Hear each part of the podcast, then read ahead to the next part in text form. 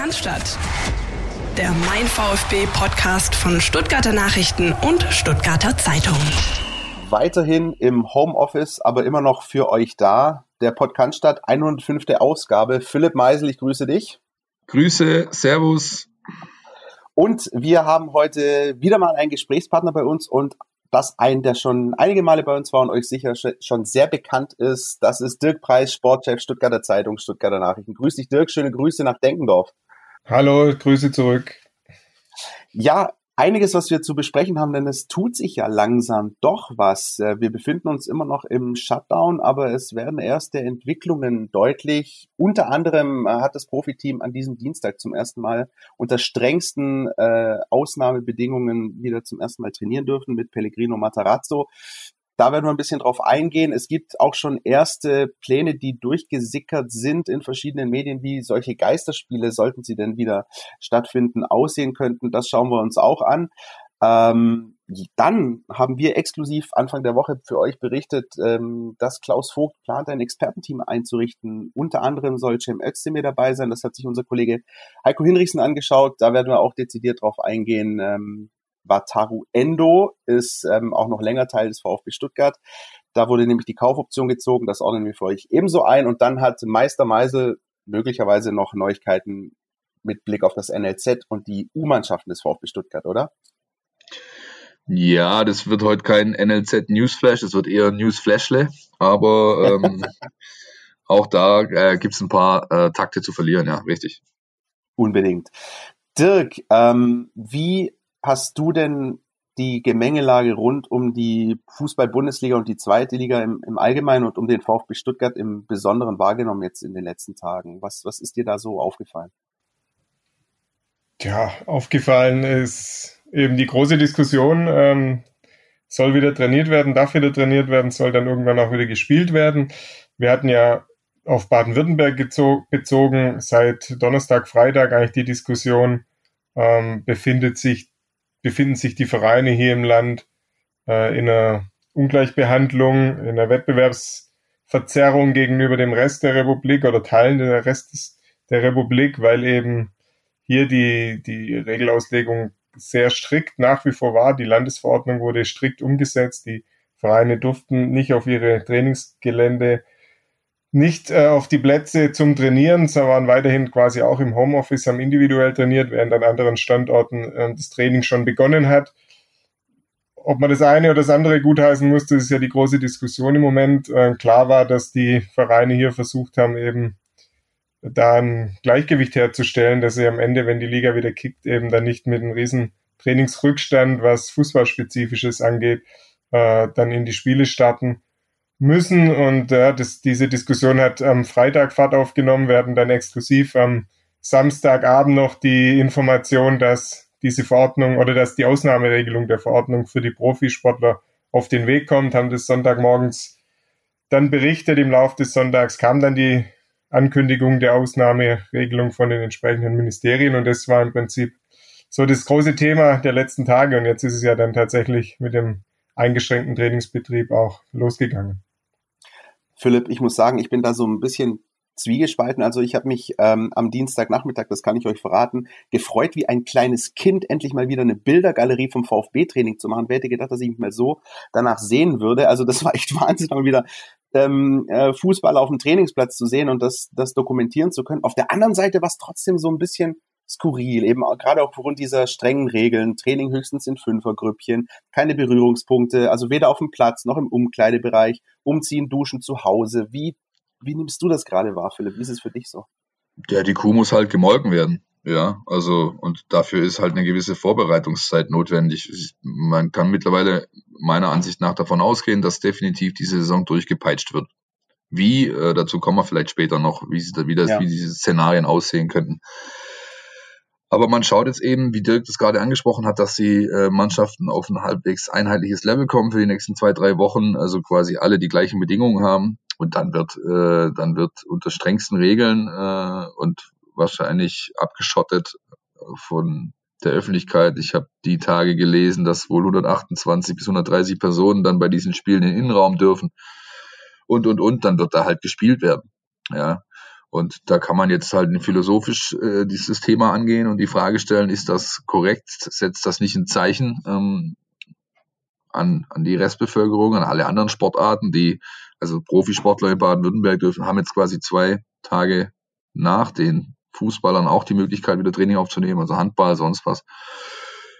Ja, ich weiß nicht genau, wie ich es einordnen möchte. Ich finde es halt, ich glaube, es wäre auch eine Lösung vielleicht intensiver andiskutierbar gewesen, wie sie in Belgien stattgefunden hat, wo die Saison eben dann komplett gecancelt wurde. Aber jetzt ist es so und ja, keine Ahnung, ich nehme es halt am Rande so ein bisschen wahr. Ich habe das natürlich auch verfolgt, dass die da wieder angefangen haben zu trainieren. Ich habe mich besonders gefreut, dass wir ein lange vermisstes Gesicht auf dem Trainingsplatz gesehen haben. Sascha Kalajdzic hat seine Debüt gegeben auf dem Rasen.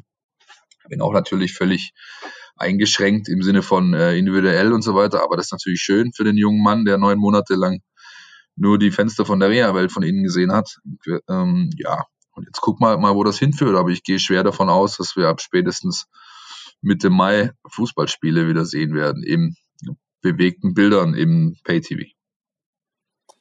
Wie seht ihr das mit Blick auf die Diskussion, Stichwort Sonderbehandlung für Fußballprofis? Also zum einen im Vergleich zu anderen Sportarten, die möglicherweise nicht oder definitiv nicht diese Möglichkeiten haben.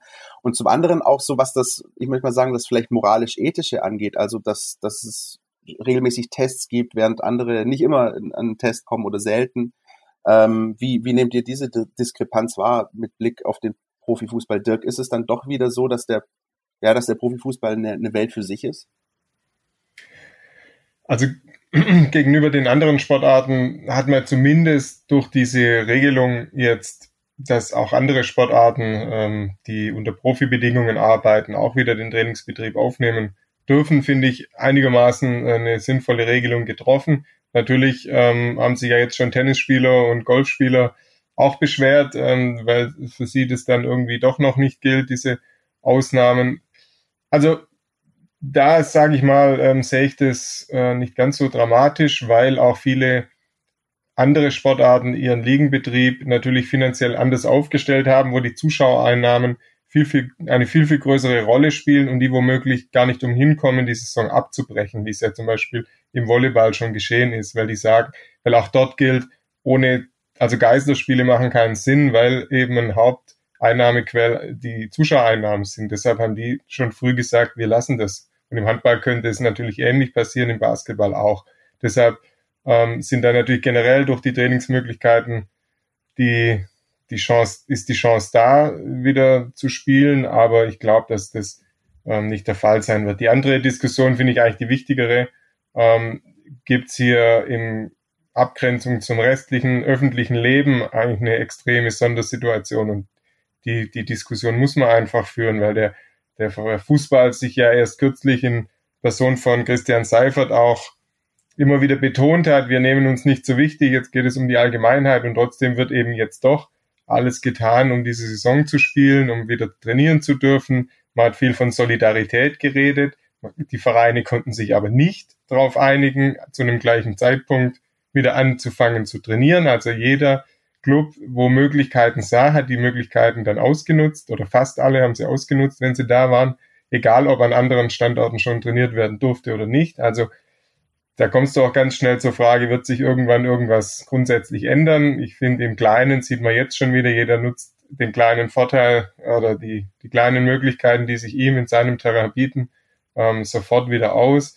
Deshalb stelle ich schon die Frage, muss es sein, dass der Fußball jetzt wieder loslegt, während der Friseur, der Einzelhändler und so weiter eben, die auch beruflich in ihrem Friseursalon stehen, so wie der Profifußballer beruflich auf dem Fußballplatz steht, die eben nicht arbeiten dürfen, weil es da natürlich noch andere Probleme gibt, in der Kontaktbeschränkung schwierig ist. Auf 2 Meter Abstand kann ich natürlich keine Haare schneiden, aber es ist schon eine Diskussion, die man weiterführen muss, finde ich, um auch dem Fußball klarzumachen, selbst wenn es die Sonderregelungen gibt, ihr seid nicht von einer anderen Welt. Ja, und genau das passiert halt, finde ich, zu wenig. Ja, auch das Ich meine, wenn man Seifert gehört hat, ja, und dann die Aussagen danach, ich nehme mal beispielsweise Martin Kind von Hannover 96, der dann die aktuelle Situation mit der Weltmeisterschaft 54, also nach dem Krieg quasi vergleicht, dass da ja was Tolles entstehen könnte, wenn der Fußball den Menschen wieder irgendwie Abwechslung bringt. Das ist so Bullshit, ey. Tut mir leid, da kann ich echt nichts mit anfangen. Die nehmen sich viel zu wichtig und das ändert auch die momentane Situation durch dieses Virus nicht. Und ich wage schwer zu bezweifeln, dass sich daran irgendetwas ändert. Und umso wichtiger ist es natürlich, dass man ihnen immer wieder den Spiegel vorhält und ihnen genau da in diese Wunden halt den Finger legt, weil ganz darf man natürlich die Hoffnung auch nicht aufgeben, dass sich vielleicht irgendwann mal ein bisschen was ändert in diesem ganzen Business. Man muss ja auch sehen, vor 2-3 Wochen, als die erste Pressekonferenz der DFL nach dem ersten abgesagten Spieltag, der eigentlich noch durchgepeitscht hätte werden sollen, stattgefunden hat, da sprach Christian Seifert sehr viel von diesen über 50.000 Arbeitsplätzen, die am Profifußball hängen. Ja, das gilt natürlich an sich langfristig gesehen weiterhin, weil eben ganz viele von diesem Spielbetrieb abhängig sind. Nur wenn ich jetzt das auf kurzfristig anschaue, wenn Geisterspiele stattfinden, dann sind eben nicht 50.000 beschäftigt, ja, weil eben kein Caterer in der Arena seine Würstchen verkauft, kein Bäcker seine Brötchen liefert, kein Ordnungsdienst in der Masse beschäftigt werden muss. Also da ist natürlich diese Nahrungskette deutlich geringer, die an so einem Fußball-Bundesliga-Betrieb geht. Und da geht es natürlich zunächst mal um die Vereine und dass die ihre Einnahmen sichern. Das natürlich, gebe ich zu, sichert womöglich langfristig durch den Fortbestand dann dieser Vereine auch wieder entsprechende Arbeitsverhältnisse. Aber jetzt kurzfristig geht es natürlich nicht um den Caterer oder den Bäcker, der seine Brötchen liefern kann und damit wieder finanziell besser dasteht, sondern jetzt oder Arbeitsplätze sichern kann. Jetzt geht es einzig und allein, dass die Zahlungen an die Vereine fließen und die ihren eigenen Betrieb mit ihren eigenen laufenden Kosten eben so gut es geht aufrechterhalten. Und das offenbart meiner Ansicht nach ein weiteres großes Problem in dieser gesamten Branche. Wie kann es sein, dass so ein Milliarden-Business in den einzelnen Standorten so dermaßen auf Kante genäht ist? Was haben die denn die letzten Jahre gemacht? Wurden keine Rücklagen gebildet, hat man sich nicht mit so einer Situation auseinandergesetzt. Wie erkläre ich das dem kleinen Bäcker, Konditoreibetrieb, sonst was, die gleiche Situation jetzt haben, keine Einnahmen mehr haben, die aber gucken müssen, wo sie irgendwie bleiben und versuchen zu überleben. Also ich finde das wirklich sehr, sehr schwierig, weil es einfach aufzeigt, wie an den meisten Standorten, dass da einfach, dass es komplett auf Kante genäht ist. Also das hat mich auch erschreckt im ersten Moment, wo gleich die nach einem ausgefallenen Spieltag wurde ja sofort die Existenzfrage gestellt. Genau. Das hat mich auch total erschreckt. Ich habe dann aber 2-3 Tage später habe ich mit Uli Ruf telefoniert, dem früheren Finanzchef des VfB Stuttgart. Ja. Und dann habe ich zu ihm gesagt, wie kann es denn sein, dass hier keine Rücklagen bildet, dass das alles schon so ins Wanken kommt? Jetzt im kleinsten Anflug, damals noch der Krise. Dann hat er natürlich auch gelächelt und gesagt, dass unter anderem wir Medien, aber natürlich auch große Teile der Öffentlichkeit zum Beispiel ihm immer wieder vorgeworfen haben, warum er denn das Geld so zusammenhält und nicht noch mehr ins Risiko geht, noch mehr in den sportlichen Bereich investiert. Also es ist natürlich, ein Stück weit muss man, glaube ich, aufpassen, das zu verteufeln. Wenn, dann müsste es über eine Regelung, nochmal wahrscheinlich ein Passus im Lizenzierungsverfahren über Thema Rücklagen, dass da eben eingezahlt wird, dass es für alle gleich notwendig ist, dass es eine Verpflichtung ist, entsprechende Rücklagen dann noch zu bilden, weil ansonsten wird natürlich auch von außen immer an die Vereine die Forderung herangetragen, stärkt nochmal euren sportlichen Bereich, ja, holt noch bessere Spieler, holt noch den einen dazu. Und da ist es natürlich, muss man aufpassen, dass man nicht jetzt Forderungen erhebt, wo man vor ein paar Jahren vielleicht genau das Gegenteil auch gefordert hat. Ich denke, dass wir alle auch unsere Schlüsse daraus ziehen werden, also sowohl die Verantwortlichen als auch wir Berichterstatter. Ich finde, die ganze Diskussion auch insofern, sage ich mal, möglicherweise problematisch, weil wir denken jetzt darüber nach, dann möglicherweise im Mai mit Geisterspielen wieder zu starten. Und haben jetzt gerade mal so ein bisschen beleuchtet, wie das die Vereine sehen, wie das die DFL sieht. Aber jetzt mal zurückgeschoben und sozusagen mal aus der Perspektive des Nutzers, des Rezipienten, des Fans gesehen. Da haben sich auch schon Virologen gemeldet, die gesagt haben, also sie wissen auch nicht, ob das so sinnvoll ist, Geisterspiele wieder stattfinden zu lassen, denn natürlich werden die Stadien leer bleiben, aber dieses Erlebnis Fußball ist ja auch für den Fan etwas, das er am liebsten in der Gemeinschaft erlebt. Und jetzt kann mir doch keiner sagen, dass wenn solche Geisterspiele stattfinden, allerhöchstens man zu zweit zusammensitzt vor dem Fernseher und irgendwie sich das Sky-Abo oder das Sky-Ticket holt. Auch das ist ja Bildgefahren, wenn die Menschen nicht vernünftig sind, sondern sich zu Gruppen, zu 4, zu 5, zu 6 zusammenrotten. Allein das ist ja auch schon wieder ein neues Gefahrenpotenzial, das da irgendwie hervorgerufen wird. Denn man möchte ja die Spiele auch sehen. Und darum geht's ja, denn die Geisterspiele sollen stattfinden, damit sie auf Sky übertragen werden und auf The Zone, damit die TV-Gelder fließen, ne? Ja, es geht um das gesamte Zeichen, einfach, dass du sendest. Ja? Und das heißt halt, oder das drückt aus, das Business Fußball steht über gesamtgesellschaftlichen Interessen, meiner Ansicht nach. Und das ist halt fatal. Ja? Also das hat auf Dauer wird das einfach Dinge nach sich ziehen. Du hast einen Teil gerade genannt. Es gibt auch noch andere Szenarien, Christian. Die sind einfach nicht gut. Und wie wir alle wissen, wir stehen am Anfang einer Pandemie oder Entwicklung. Die wird sich halt noch über Monate ziehen. Und dann stellt sich halt die Frage, kann man nicht einmal ein bisschen mehr konsequent irgendwie handeln, auch wenn das natürlich dann finanziell starke Einbußen und sonst was nach sich zieht. Aber ich glaube, es wäre sinnvoll gewesen, hätte man andere Szenarien noch intensiver andiskutiert, als sich jetzt schon drauf festzulegen, wir peitschen das Ding auf alle Fälle durch. Und wenn es bedingt, dass wir Mannschaften in hermetisch abgeriegelten Hotels zusammenpacken und Tests ohne Ende machen, damit die da an Sammelspieltagen irgendwie versuchen, das durchzudrücken. Also ich weiß nicht, keine Ahnung, ich hab jegliche Art von Bezug gerade so ein bisschen zu diesem ganzen Thema verloren. Mich nervt das, weil ich finde, man hätte Vorbild sein können und das ist man jetzt halt mal wieder nicht. Vor allem vor dem Hintergrund, wenn wir darüber nachdenken, was wir in der Vorwoche mit Jürgen Frey diskutiert haben und dass der Amateurfußball da eben ganz andere Probleme hat. Letzte Woche Freitag kam vom WFV noch die Meldung gesammelt, also alle württembergischen Verbände, Südbaden, Baden, Württemberg, bis auf Weiteres. Geplant war 19. April, das wäre in 11 Tagen gewesen. Bis auf Weiteres und nicht abzusehen, wann es wieder losgehen sollte, ist alles gecancelt. Das ist die Basis des Sports. Wie erklärst du das den Leuten, die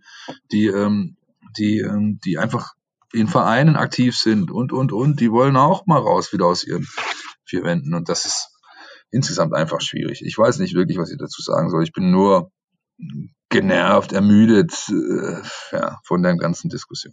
Wir versuchen trotzdem für euch, so gut es geht, die Gemengelage abzubilden. Auf unserer Seite und in der App Mein VfB findet ihr Auflistungen, unter anderem zu den Fragen, was sind denn jetzt genau die Regeln, an die sich die Spieler des VfB Stuttgart bei den Trainingseinheiten halten müssen. Wir haben auch zusammengetragen, wie denn solche Geisterspiele, so sie denn stattfinden und danach sieht's ja aus, geregelt sind. Also beispielsweise inklusive beider Mannschaften und dem Ordnungspersonal dürfen nur noch 239 Personen exakt im Stadion sein, davon 126 im Innenraum. Das und weitere Perlen findet ihr bei uns und könnt das mal nachlesen, wie denn das alles reglementiert werden soll, wenn diese Geisterspiele demnächst im Mai stattfinden.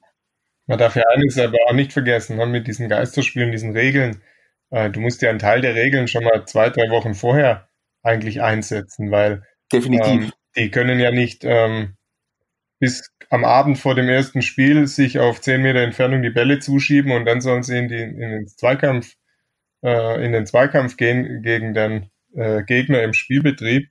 Also diese ganzen Themen, die jetzt diskutiert werden, muss eine ganze Mannschaft über einen bestimmten Zeitraum sozusagen in künstliche Quarantäne oder wie geht man dann damit um, wenn mal einer sich doch ansteckt. Also das musst du ja alles schon, das hast du ja nicht nur die 6 bis 8 Wochen, wenn du die Saison dann spielbetriebstechnisch durchpeitschen möchtest, sondern das hast du ja schon im Prinzip 2-3 Wochen vorher, weil dieses Training, was jetzt geboten ist, das kannst du 2-3 Wochen machen oder sagen wir 2 Wochen, wenn du dann aber mit dem Mai spielen willst, brauchst du ja einen Vorlauf von 1-2 Wochen, wo wieder richtig trainiert wird. Und dann verlängert sich dieser Zeitraum mit immer wieder Tests oder alle an einem Ort und so weiter und so fort. Das verlängert sich ja nochmal eigentlich um einen gewissen Zeitraum. Was sich auch verlängert oder zumindest nicht in dem Rahmen stattfinden wird können, wie wir es eigentlich gewohnt sind, das ist die Transferperiode, die jetzt im Sommer ansteht. VfB-Sportdirektor Sven Mislintat hat unter anderem angekündigt, dass er auch einen Transferverzicht für denkbar hält. Immerhin beim VfB Stuttgart gibt es jetzt nicht allzu viele Spieler, deren Verträge im Sommer auslaufen. Dirk, wie siehst du das? Inwieweit wird das, was sich gerade abspielt, auch Konsequenzen haben für den Transfermarkt beim VfB Stuttgart im Besonderen, aber auch weltweit? Ich glaube, dass sich diese Veränderungen, über die wir jetzt alle spekulieren oder manche sich auch sie erhoffen, dass sie eintreten, dass die vielleicht in diesem Jahr tatsächlich eintreten, dass sich dann, wenn sich die gesundheitliche Lage oder die virologische Lage irgendwann beruhigen sollte, was wir alle hoffen, dass, glaube ich leider, dass im Fußball ältere oder bisherige Verhältnisse relativ schnell zurückkehren werden. Vielleicht ist insgesamt dann erst mal über 1-2 Jahre weniger Geld im ganzen Markt vorhanden, aber das Geld, das da ist, wird wieder knallhart eingesetzt, mit Abwerben, mit jeder auf seinen Vorteil bedacht sein, den besten Spieler zum günstigsten Preis, mit dem größten Gehalt und so weiter. Also eventuell, wie gesagt, ist dann irgendwann weniger Geld im Spiel, aber meiner Meinung nach wird sich an den Gegebenheiten nicht gravierend was ändern. Ob sich das jetzt Ich kann mir auch nicht vorstellen, dass ein Verein wie der VfB Stuttgart generell in die Transferperiode geht und sagt, hey, also wir machen diesmal nichts, weil wir haben ja unsere Mitarbeiter in Kurzarbeit geschickt und da können wir jetzt nicht rechtfertigen, dass wir $3 Millionen für einen Spieler ausgeben oder 5. Das wird, meiner Meinung nach, ist es jetzt eine Ankündigung, dass es mal so sein könnte, es wird aber nie eintreten, weil am Ende werden die sportlich Verantwortlichen daran wiederum gemessen werden, ob sie die Mannschaft dann im Jahr darauf in der Bundesliga halten oder dann den Aufstieg schaffen, je nachdem, wie es diese Saison dann noch ausgeht. Und dann wird keiner freiwillig sagen, also dann lassen wir das mal dieses Jahr mit den Transfers, vor allem wenn er dann mit anschauen muss, tatenlos, wie es die Konkurrenz eben anders macht. Und auch da gilt wieder, solange es kein einheitliches Handeln gibt in der Liga oder in den Profiligen, auch international, wird sich da nicht groß was ändern. Da bin ich komplett bei Dirk. Das wird sich nicht ändern, wie gesagt. Ein paar Faktoren werden vielleicht sich ein bisschen ändern, wie zum Beispiel das Geld im Markt, aber auch die Masse an Spielern, die auf dem Markt sein wird.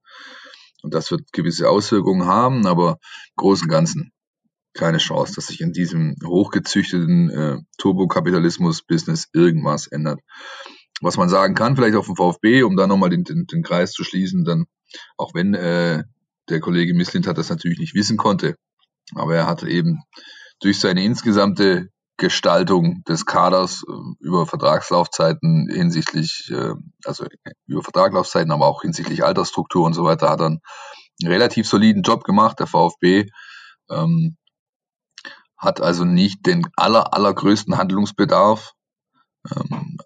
Mit Endo hat man jetzt auch schon wieder eine Aktion getätigt, die damit reinspielt. Dazu kommen wir vielleicht gleich. Ich würde fast vorschlagen, wir ziehen das ein bisschen vor.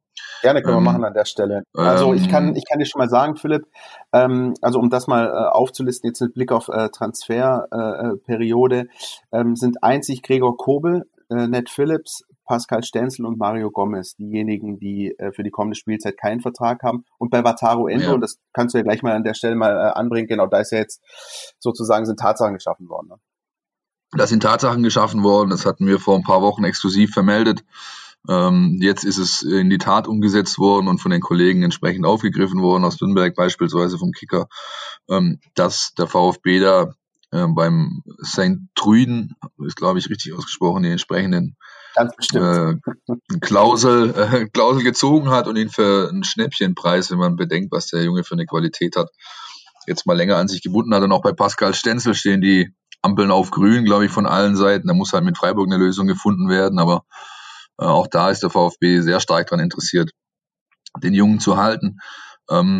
Ja, das, wie gesagt, also das sieht ganz gut aus, wobei man natürlich dann die Frage stellen muss, Sollte der VfB tatsächlich aufsteigen, wenn diese Saison zu Ende geführt wird, reicht es dann wirklich für da oben. Und da muss man dann schon vielleicht doch hier und da nochmal nachlegen. Und dann wird das eintreten, was Dirk vorher angerissen hat.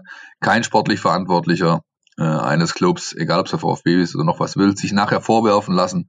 Naja, wir haben halt nichts gemacht, weil wir gedacht haben, es reicht. Beziehungsweise, weil die Situation eben so war, wie sie war. Und das wird dann zu bedenken sein. Die FIFA hat die Tür aufgemacht. Gestern oder vorgestern habe ich das, glaube ich, gelesen, dass man, dass eine Verlängerung der Transferfrist möglich ist. Wie sich das zeigt, wie sich das dann auswirkt, wird sich in den nächsten Wochen, in den Wochen zeigen. Ja. Wollen wir vielleicht noch ein, zwei Takte drüber verlieren, wobei das halt auch schon sehr weit weg ist, was, welche Rolle Endo zukünftig einnehmen wird in diesem VfB-Mittelfeld.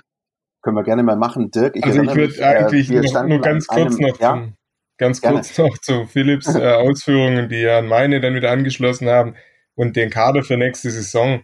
Also wenn auch mit dieser Festverpflichtung jetzt von Wataru Endo, wenn der VfB in der Bundesliga konkurrenzfähig sein möchte, bin ich davon überzeugt, dass es dann damit nicht getan sein wird, diesen Transfer jetzt fix gemacht zu haben. Und ich glaube, wenn der VfB vorhätte, mit diesem Kader nächstes Jahr in die Bundesliga zu gehen, nur mit diesem jetzt vorhandenen Personal minus die noch Wackelkandidaten, dann bräuchte man nicht nur in St. Truiden einen Wataru Endo, sondern dann wäre es gut, er findet noch einen Druiden, der einen Zaubertrank oder so gibt. Ja, weil das reicht nicht, meiner Meinung nach. Also wir haben alle die bisherige Zweitligasaison gesehen. Da sind viele junge, verheißungsvolle Spieler, die aber noch lange, lange nicht diesen Schritt getan haben, den es dann auf Bundesliga-Niveau jede Woche oder alle 3 Tage braucht.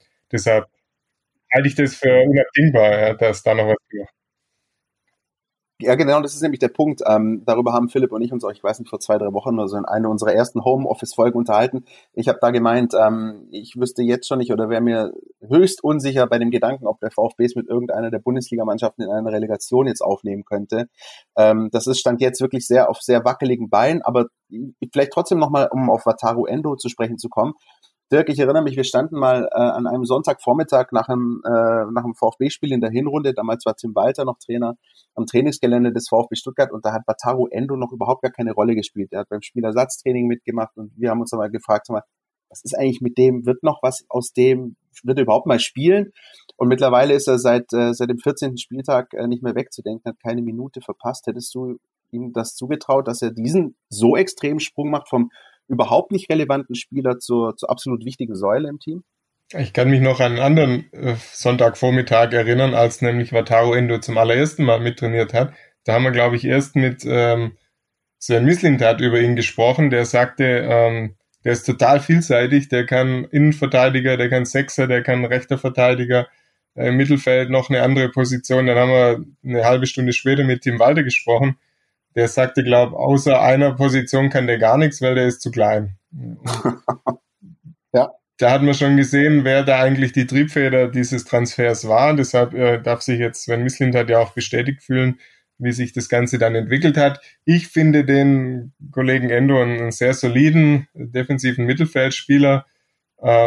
Macht es gut, hat der Mannschaft in einer schwierigen Phase oder in einer Phase, wo viel probiert wurde, viel los war auf dem Platz und mit den Wechseln, hat er da doch ein Stück weit Stabilität und Verlässlichkeit auch reingebracht, indem er eben genau das gespielt hat, was er kann, ohne quer übers Feld zu rotieren. Das tat dem VfB, glaube ich, in der Phase richtig gut und da hat er sich einfach etabliert. Deshalb glaube ich, dass er seinen Wert in dieser Saison absolut hat, und bisher habe ich noch so ein bisschen die Zweifel, ob das dann auch bei ihm für den nächsten Step, quasi ein Stammsechser in der Fußball-Bundesliga, ob das reicht am Ende, da bin ich mir noch nicht so ganz sicher. Aber das, was er jetzt einbringt, ist für diese Saison, glaube ich, wirklich ein wichtiger Faktor. Jetzt wollte ich mal nicht reingrätschen, Philipp. Jetzt hast du Feuer frei. Naja, Dirk, ich kann wiederum Dirk nur bestätigen. Also wir hatten das ja auch schon vor ein paar Folgen zuvor aufgearbeitet, gerade die Situation des ersten Aufschlags von Endo in Stuttgart. Das war da kann ich mich auch noch wiederholen, der Anfang des Endes der Beziehung Walter-Mislintat. Das wissen wir mittlerweile alle. Und ja, der Junge hat es ganz gut gemacht, und auch nochmal ganz vorher, was die Qualität des Kaders angeht. Ich wollte es nur nicht so deutlich ausdrücken, Dirk. Die Nummer habe ich dir überlassen. Aber schon so verstanden wissen, dass die Qualität des Kaders natürlich nicht reichen wird, um in der Bundesliga die große Sicherheit ausstrahlen zu können, dass es dann auch reicht mit dem Bundesliga-Klassenerhalt, sollte man aufsteigen. Deswegen haben wir uns ja den Dirk hergeholt, damit er diese Dinge ausspricht. Und ja, der ist dann nachher auch angreifbar dafür, dass es alles gut kommt. Einen anderen Kollegen haben wir uns hinzugezogen, damit er andere Dinge ausspricht, nämlich unseren Kollegen Heiko Hinrichsen. Der hat sich nämlich mit der Meldung beschäftigt zu Wochenbeginn, dass VfB-Präsident Klaus Vogt mit einem Expertenteam plant. Unter anderem sollen der Bundestagsabgeordnete Cem Özdemir dabei sein, auch der ehemalige Präsident Erwin Staudt. Ich würde sagen, bevor wir jetzt mal in diese Thematik einsinken, hören wir uns mal an, was Heiko Hinrichsen, derjenige, der sich nämlich mit dieser Thematik beschäftigt hat, dazu zu sagen hat. Am 15. Dezember des vergangenen Jahres ist er ins Amt des VfB-Präsidenten gewählt worden. Die Rede ist von Klaus Vogt. Etwas mehr als 100 Tage seiner Amtszeit sind jetzt vorüber. Es ist still gewesen um Vogt. Allerdings hat der schon gesagt, beim VfB, da ist es oftmals wie mit einer Dampflok. Da muss man erst ein bisschen Dampf in den Kessel bringen, bevor sich die Dinge anschieben lassen. Also, Vogt hat am Anfang seiner Amtszeit mehr im Stillen gewirkt. Jetzt wird er, nach unseren Informationen, zeitnah an die Öffentlichkeit treten. Was ist rausgekommen? Vogt möchte einen Rat der Experten, so der Name, intronisieren. Er möchte also Persönlichkeiten aus Politik, Wirtschaft und Fußball enger an den VfB binden, die mit ihrem Netzwerk dem VfB helfen sollen, auch bei der Suche nach einem möglichen zweiten Investor. Wer sind die Leute? Da sind 2 Bundestagsabgeordnete ganz unterschiedlicher Couleur dabei. Einmal Cem Özdemir, der Grüne, von dem schon länger bekannt ist, dass sein Herz für den VfB schlägt. Dann ist ein CDU-Mann dabei, der eher dem konservativen Flügel zugerechnet wird. Christian von Stetten. Neben Özdemir und von Stetten ist es noch der VfB-Ehrenpräsident Erwin Staudt. Es ist ein Mann der Allianz AG, ein Markenmanager. Sein Name ist Manfred Boschatzke, und dann noch einen Fußballkreisen bekannter Mann, Edin Rahic, der zuletzt bei Bradford City wirkte in England. Es sind also alles Leute, die Vogt um sich scharen will, die ihm dabei helfen sollen, mit ihren Netzwerken für den VfB Gutes zu tun. Dabei ist klar, dass Vogt eine regionale Strategie im Sinn hat. Er möchte also schwäbische Mittelstandsunternehmen enger an den VfB binden, ist ja auch schon auf Werbetour gegangen. Die Idee ist, dass jedes Unternehmen ungefähr 1 Million Euro in einen Pool einlegt und dieser Pool gemeinsam dann als zweiter Investor auftreten könnte. Die Corona-Krise hat das Unternehmen jetzt ein bisschen eingebremst, aber Vogt sagt, auf Eis gelegt ist das Ganze noch gar nicht.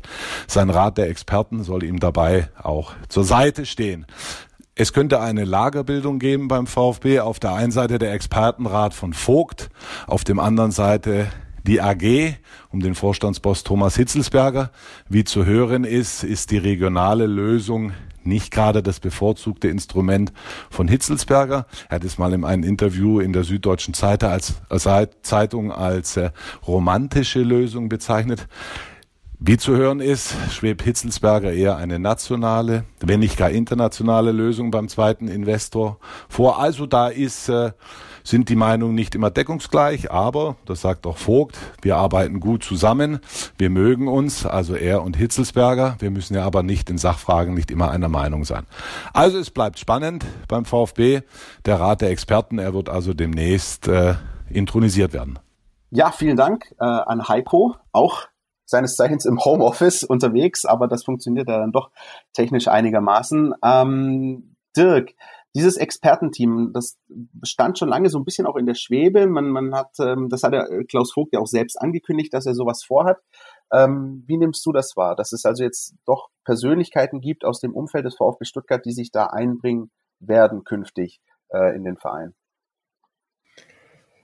Ganz ehrlich kann ich mit diesem Expertenteam noch nicht wirklich viel anfangen. Vor allem das Allerwichtigste ist, glaube ich, dass es da eine klare Abgrenzung oder eine klare Regelung gibt, wer eigentlich künftig was macht. Weil wenn der Klaus Vogt ist Präsident des e.V. und natürlich auch Aufsichtsratsvorsitzender in der AG. Und jetzt wirkt es so wie so ein Wirtschaftsrat der Weißen, die natürlich auch in Sachen Sponsoren, in Sachen Investoren da mitmischen sollen. Da bin ich mal gespannt, wie das zusammenpassen soll mit den Vorstellungen, die diejenigen haben, die eigentlich zuvorderst und auch laut den Satzungen für diese Themen zuständig sind, nämlich der Vorstand der AG und der Aufsichtsrat der AG. Also da sitzen ja bekanntlich auch nicht nur Leute, die um jeden froh sind, der auch noch mitredet. Deshalb ist da, also wenn es diesen Rat dann tatsächlich geben sollte in dieser Zusammensetzung, ist da schon mal ganz klar zu erklären, wer macht da eigentlich was, weil der Expertenrat, den jetzt Klaus Vogt da zusammensucht, die werden ja nicht durch die Lande ziehen und Sponsoren für die Leichtathletikabteilung suchen, sondern da geht es natürlich um die großen Entscheidungen, und wenn da dann nachher ein so großer Kreis mitmischt, ja, bin ich sehr, sehr gespannt, ob das nicht zu großen Problemen führen kann, atmosphärischer Art. Insgesamt schadet es ja meistens nie, gute Leute an den Verein heranzuholen. Aber in dem Fall bin ich schon sehr gespannt, wie sich das Ganze dann tabellarisch auflösen soll. Also ich bin ja ein großer Freund von Spezialisierung. Ja, wenn es tatsächlich um den Sport geht. Da kann ich sehr gerne und leidenschaftlich darüber diskutieren, warum der Fußball aktuell immer noch die Arroganz besitzt, sich nicht bei anderen Sportarten was abzuschauen, um sich in gewissen Teilbereichen des Spiels zu spezialisieren. Einwürfe, Freistöße, Ernährung und.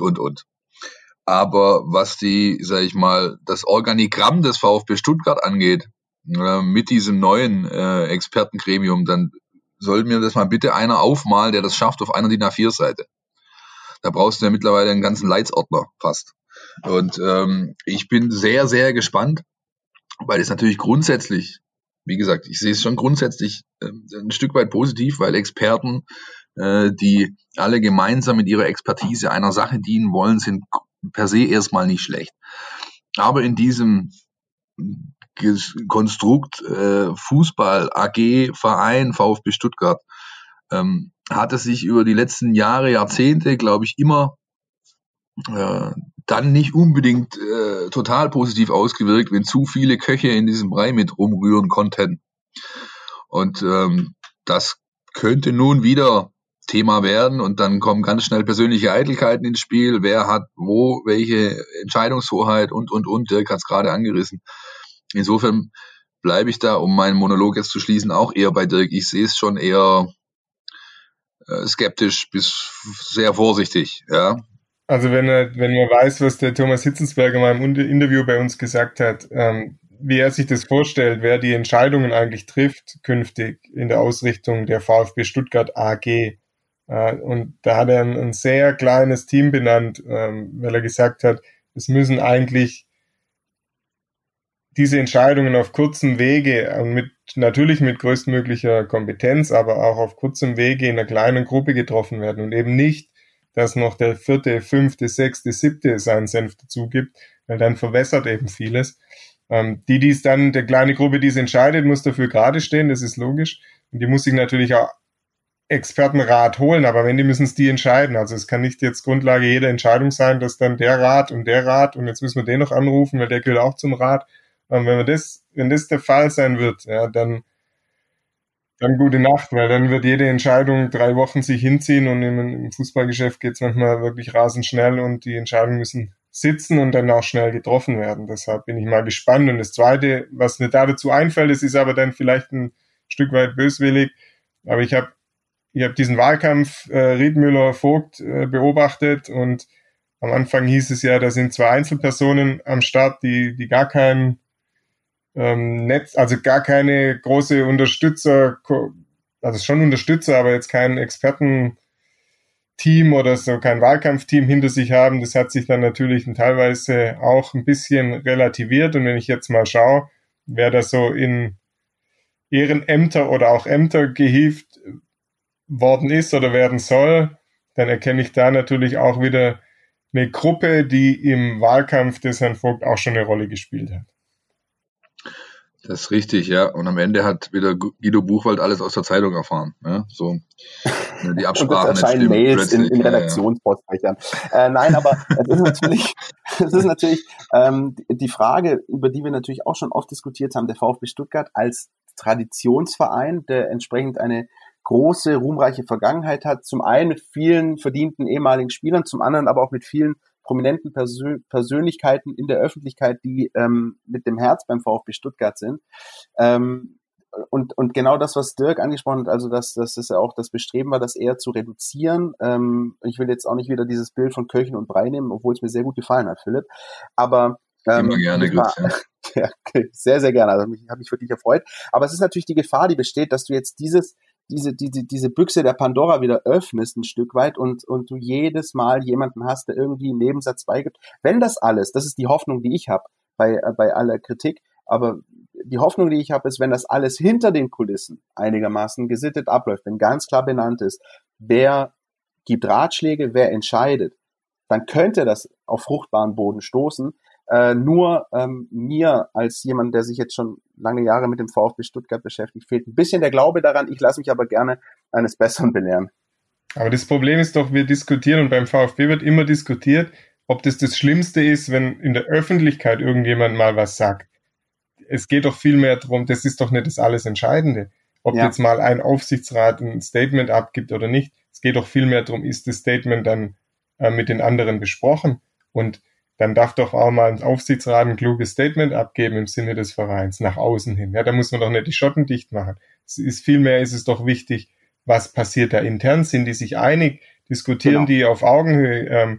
Ist da keiner beleidigt, weil es ihm nicht um den Verein geht, sondern dann doch wieder um persönliche Eitelkeiten? Darum muss es doch gehen. Ja? Und vor allem darf es keine Entscheidungen aufgrund von persönlichen Beziehungen oder Geklüngel getroffen werden, ja? Sondern immer der Sache wegen, und da ist es doch wurscht, ob mal, also vielleicht nicht wurscht, aber wenn in abgestimmter Form mal der Aufsichtsrat oder mal der mit seiner Expertise auch mal nach außen auftritt, dann ist das auch ein Ausweis an Kompetenz dieses Gremiums oder eines Rats. Ja? Aber das ist doch nicht das Entscheidende in der Zusammenarbeit, in den Ergebnissen, die dieses Gremium oder diese Gremien am Ende als Nutzen für den VfB haben. Da geht es doch darum, bringt da jeder völlig frei von Eitelkeiten seine Expertise ein, die den Verein weiterbringt. Und wenn ich dann ein Gremium habe, das danach auch ausgewählt worden ist, die Personen, und nicht, weil die mir vielleicht irgendwann mal was geholfen haben und ich denen noch einen Gefallen schulde oder weil ich mit dem halt gut kann oder weil ich weiß, wenn der jetzt zurücktritt, dann erwischt es mich auch und so weiter und so fort. Diese Überlegungen, die dürfen nicht die Rolle spielen. Wenn das alles nicht der Fall ist, sondern die Leute nach Kompetenzen und Nutzen für den Verein ausgewählt werden und sich dann uneitel einbringen, dann können solche Personen auch gewinnbringend für den Verein arbeiten. Und dann ist meiner Meinung nach nicht das Entscheidende, ob ein Cem Özdemir, weil er jetzt, obwohl er Wirtschaftsrat ist im VfB-Team, sich dann mal zum VfB äußert. Das muss ich dann nicht mit aller Macht verhindern, wenn das klug ist und abgesprochen mit dem Rest. Dem ist nichts hinzuzufügen. Absolut. Harren wir gespannt der Dinge, die da kommen werden, und vielleicht haben wir demnächst ja auch mal einen Protagonisten hier mit bei in der Sendung, der das dann detaillierter ausführen kann. Wer weiß, wer weiß. Wollen wir einen Jingle abfahren? NLZ News. Neues von den Nachwuchsmannschaften. Präsentiert von FUPA Stuttgart. Ich hatte es ja vorhin angekündigt, aus dem NLZ Newsflash wird eher ein Flashle heute, denn allzu viel hat sich nicht getan, seit wir mit letzter Woche mit Jürgen Frey die ganze Situation des NLZs dezidiert aufgearbeitet haben. Zumindest was das sportliche Geschehen der Mannschaften angeht. Ja.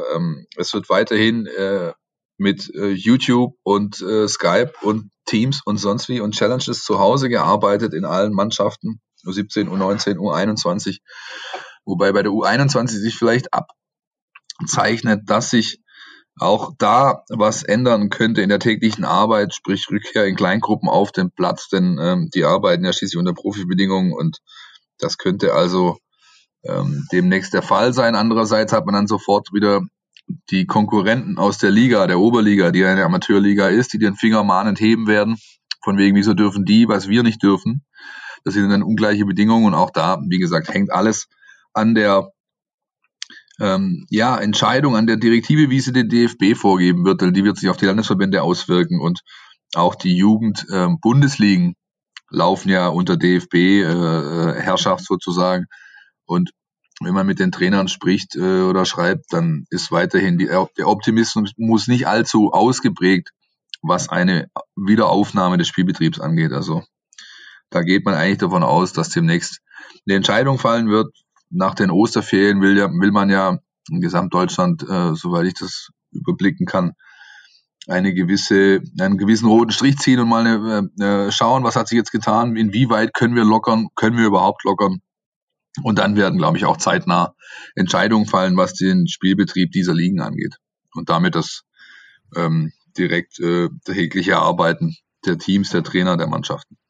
Ich meine, leichte Ungleichbehandlung hast du ja jetzt schon drin, weil viele Spieler des VfB-Profikaders ja regelmäßig eingesetzt worden sind in der Oberligamannschaft. Und die sind Mitglied des Profikaders, dürfen jetzt trainieren. Wenn die dann irgendwann die Oberliga doch wieder spielen sollte und die laufen auf, haben die natürlich einen anderen Trainings-Background der letzten Wochen als ein Oberligaspieler, der vielleicht erst in 2-3 Wochen wieder, wenn überhaupt, an den Ball treten darf. So ist es, genau so ist es. Und wie gesagt, es bleibt abzuwarten. Die Tendenz geht weiterhin dahin, dass wohl irgendwann tatsächlich dann final abgebrochen wird.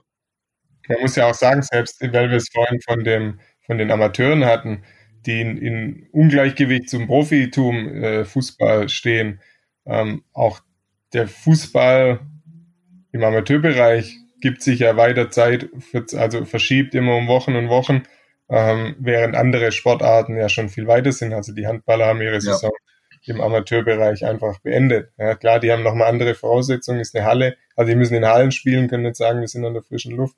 Verändert nochmal so ein bisschen die Parameter. Aber da gibt es natürlich in anderen Ligen auch schon andere Konsequenzen, während der Fußball auch da versucht, irgendwie das Ganze weiterhin nochmal zu schaffen. Und die Saisonverlängerung ist ja auch schon per DFB-Beschluss möglich gemacht worden über den 30.06. hinaus. Also da wird auch noch gekämpft, nicht nur im Profibereich, um die Saison irgendwie zu retten.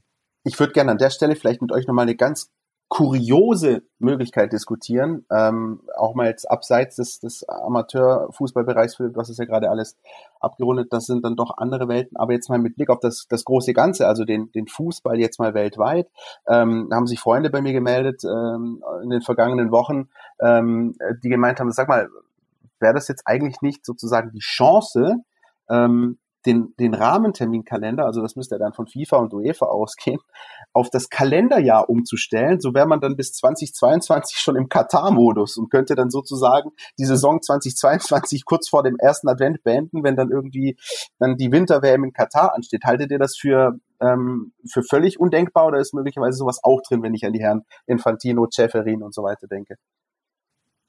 Also die WM in Katar ist ja eh schon ein Sündenfall des Fußballs und danach jetzt irgendwelche Pläne auf Jahre hinaus auszurichten, damit ich einmal dieses vermaledeite Turnier im November oder wann es geplant ist, spielen kann, hielt ich wirklich für falsch. Ja. Ich glaube, da sind sowohl Ceferin als auch Infantino clever genug, um jegliche weitere Diskussion in dieser Richtung zu vermeiden. Was ich zumindest mitbekommen habe, ist, dass ja bei der UEFA geplant ist, die Champions League, Euroleague noch weiter auszudehnen. Also da ist man wohl nicht exakt in diese Zeitrahmen gebunden. Das könnte man möglicherweise auch noch irgendwie im Spätsommer ausspielen. Also ich traue da irgendwie alles zu. Aber ich bin da bei euch. Ich glaube, so weit wird es dann doch nicht kommen. Wir werden es erleben, Christian. Im Zweifel immer vom schlechteren Szenario ausgehen. Wenn man wenig erwartet und nichts bekommt, dann kann man schon nicht enttäuscht werden. Nein, da müssten ja auch grundsätzliche Entscheidungen fallen. Ja, da müsste dann vielleicht eine WM-Aufstockung, dürfte dann kein Thema mehr sein. Dann dürfte eine Club-WM mit viel mehr Mannschaften als bisher plötzlich kein Thema mehr sein. Und es waren Großprojekte, die Verantwortlichen die letzten Jahre vorangetrieben haben. Ja, Prestigeobjekte für sie und natürlich auch gewinnbringende Projekte. Und davon, wenn sie jetzt dieses, im Fußball ändert sich etwas, wenn man das ernst meint, muss man von solchen Dingen halt tatsächlich wieder Abstand nehmen oder Abschied nehmen. Und auch da halte ich es, wie ich es vorhin schon gesagt habe, da glaube ich noch nicht dran, dass jetzt alles, jedes Rädchen zurückgedreht wird, weil es doch früher auch ganz toll war. Also da bin ich mal sehr gespannt. Und bevor diese Dinge nicht stattfinden, dass man sagt, wir gehen da einen Schritt zurück und da vielleicht sogar zwei, dann brauche ich auch nicht drüber nachdenken, ob ich irgendeinen Terminkalender umgestalte oder sonst. Ja, ich habe schon mittlerweile mittelschwere Nackenschmerzen vom Nicken bei Dirks Beiträgen. Ich habe wirklich nicht viel hinzuzufügen. Immerhin, was bei uns oder von unserer Seite nicht kommen wird, das so viel kann ich euch garantieren, eine extra Folge zur Frage, was wird aus der UEFA Nations League? Ich glaube, das wird es bei uns nicht geben. Dafür haben wir gleich 15 Folgen produziert, gerade in dieser, sag ich mal, live-sportlosen Zeit, die auf eure auf euer Ansehen, auf euer Input zurückgehen. Wir haben nämlich über Facebook und Twitter gefragt, was sind denn eure legendärsten VfB-Spiele? Und da kam jede Menge zurück und wir arbeiten die gerade so peu à peu auf. Ich glaube, die Hälfte ungefähr von 15 Spielen haben wir kuratiert. Die Hälfte ist schon live, der Rest kommt jetzt über die Ostertage. Also immer wieder ein Grund bei uns auf nachrichtenzeitung.de oder in der App vorbeizuschauen, weil da wird es schön aufgeschrieben und auch mit Bildern und Videos versehen. Von Fans, für Fans quasi gemacht. Wir sind nur der Mittler in diesem Fall, haben es einfach aufgearbeitet. Sehr schöne Serie, macht mir auch wieder jeden Tag Spaß, da zu lesen. Morgen ist, glaube ich, dran morgen im Sinne von Mittwoch. Das heißt, ihr könnt schon nachlesen, weil wir kommen ja erst Donnerstag. Nee, heute ist Mittwoch, ne? Ja. Leute, ich war viel zu oft zu Hause im Garten. Ich habe echt Raum und Zeit verschwimmen so ein bisschen. Jedenfalls, als der VfB Stuttgart einmal Werder Bremen 6 Stück einschenkte, Arthur Bock ein Tor erzielt hat und Sven Ulreich, man höre und staune, sogar einen Elfmeter gehalten hat. Und zwar von Lutscher Thorsten Frings. Das ist das aktuellste Stück, glaube ich, das ihr lesen könnt bei uns auf den Seiten. Lohnt sich auf jeden Fall. Großartige Serie, macht mir wirklich viel Spaß. Philipp, haben wir in der Pipeline das legendäre 6:1 gegen den 1. FC Kaiserslautern? Eigentlich, darüber denke ich gerade noch nicht, dann mache ich mich sofort daran. Nee, ich glaube, du solltest, ja. Ja, als nämlich der unnachahmliche Viral Ganea 3 Tore selbst geschossen hat und 3 Tore vorbereitet hat für? Ademar. Absolut, Ademar, großartig. Ademar hat die anderen 3 Stück erzielt. Und witzig an dieser ganzen Situation ist auch noch, ein Tag abends vor dem Spiel wollte Felix Magath den Ganea eigentlich suspendieren, aus dem Kader schmeißen, weil er sich im Teamhotel die kulinarisch abenteuerliche Kombination aus einem Eisbecher und einem halben Liter Bier bestellt hat. Er hat ihn dann doch spielen lassen und hat dann 3 Buden gemacht, der junge Mann. Ja. Aber der Eisbecher flog doch auch, glaube ich. Ich weiß nicht, ob das dieselbe Situation ist. Ich glaube, ja, es könnte auch der Abend gewesen sein, als der Eisbecher auch flog, direkt. Vollkommen richtig. Solche und weitere Fragen findet ihr bei uns im Mein VfB Pubquiz. Auch das gerade online umgesetzt. Jeden Tag gibt es 5 Fragen zu einem Themenbereich zu quizzen. Und auch da viel Spaß bei der kleinen Unterhaltung für die fußballlose Zeit sozusagen. Ich würde sagen, liebe Leute, wir haben einigermaßen hier was abgearbeitet, oder?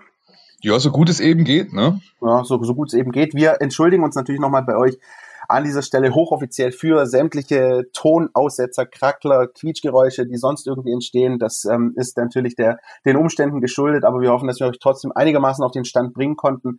Freuen uns natürlich weiterhin über euer Feedback. Wir nehmen das wahr, dass euch auch was daran liegt, dass wir weitersenden. Das bedeutet uns viel und werden das, so gut es geht, eben die nächsten Wochen fortsetzen. Es sieht ja danach aus, als sollten sich Entwicklungen einstellen in den nächsten Wochen. Dirk, vielen, vielen herzlichen Dank, dass du bei uns dabei warst.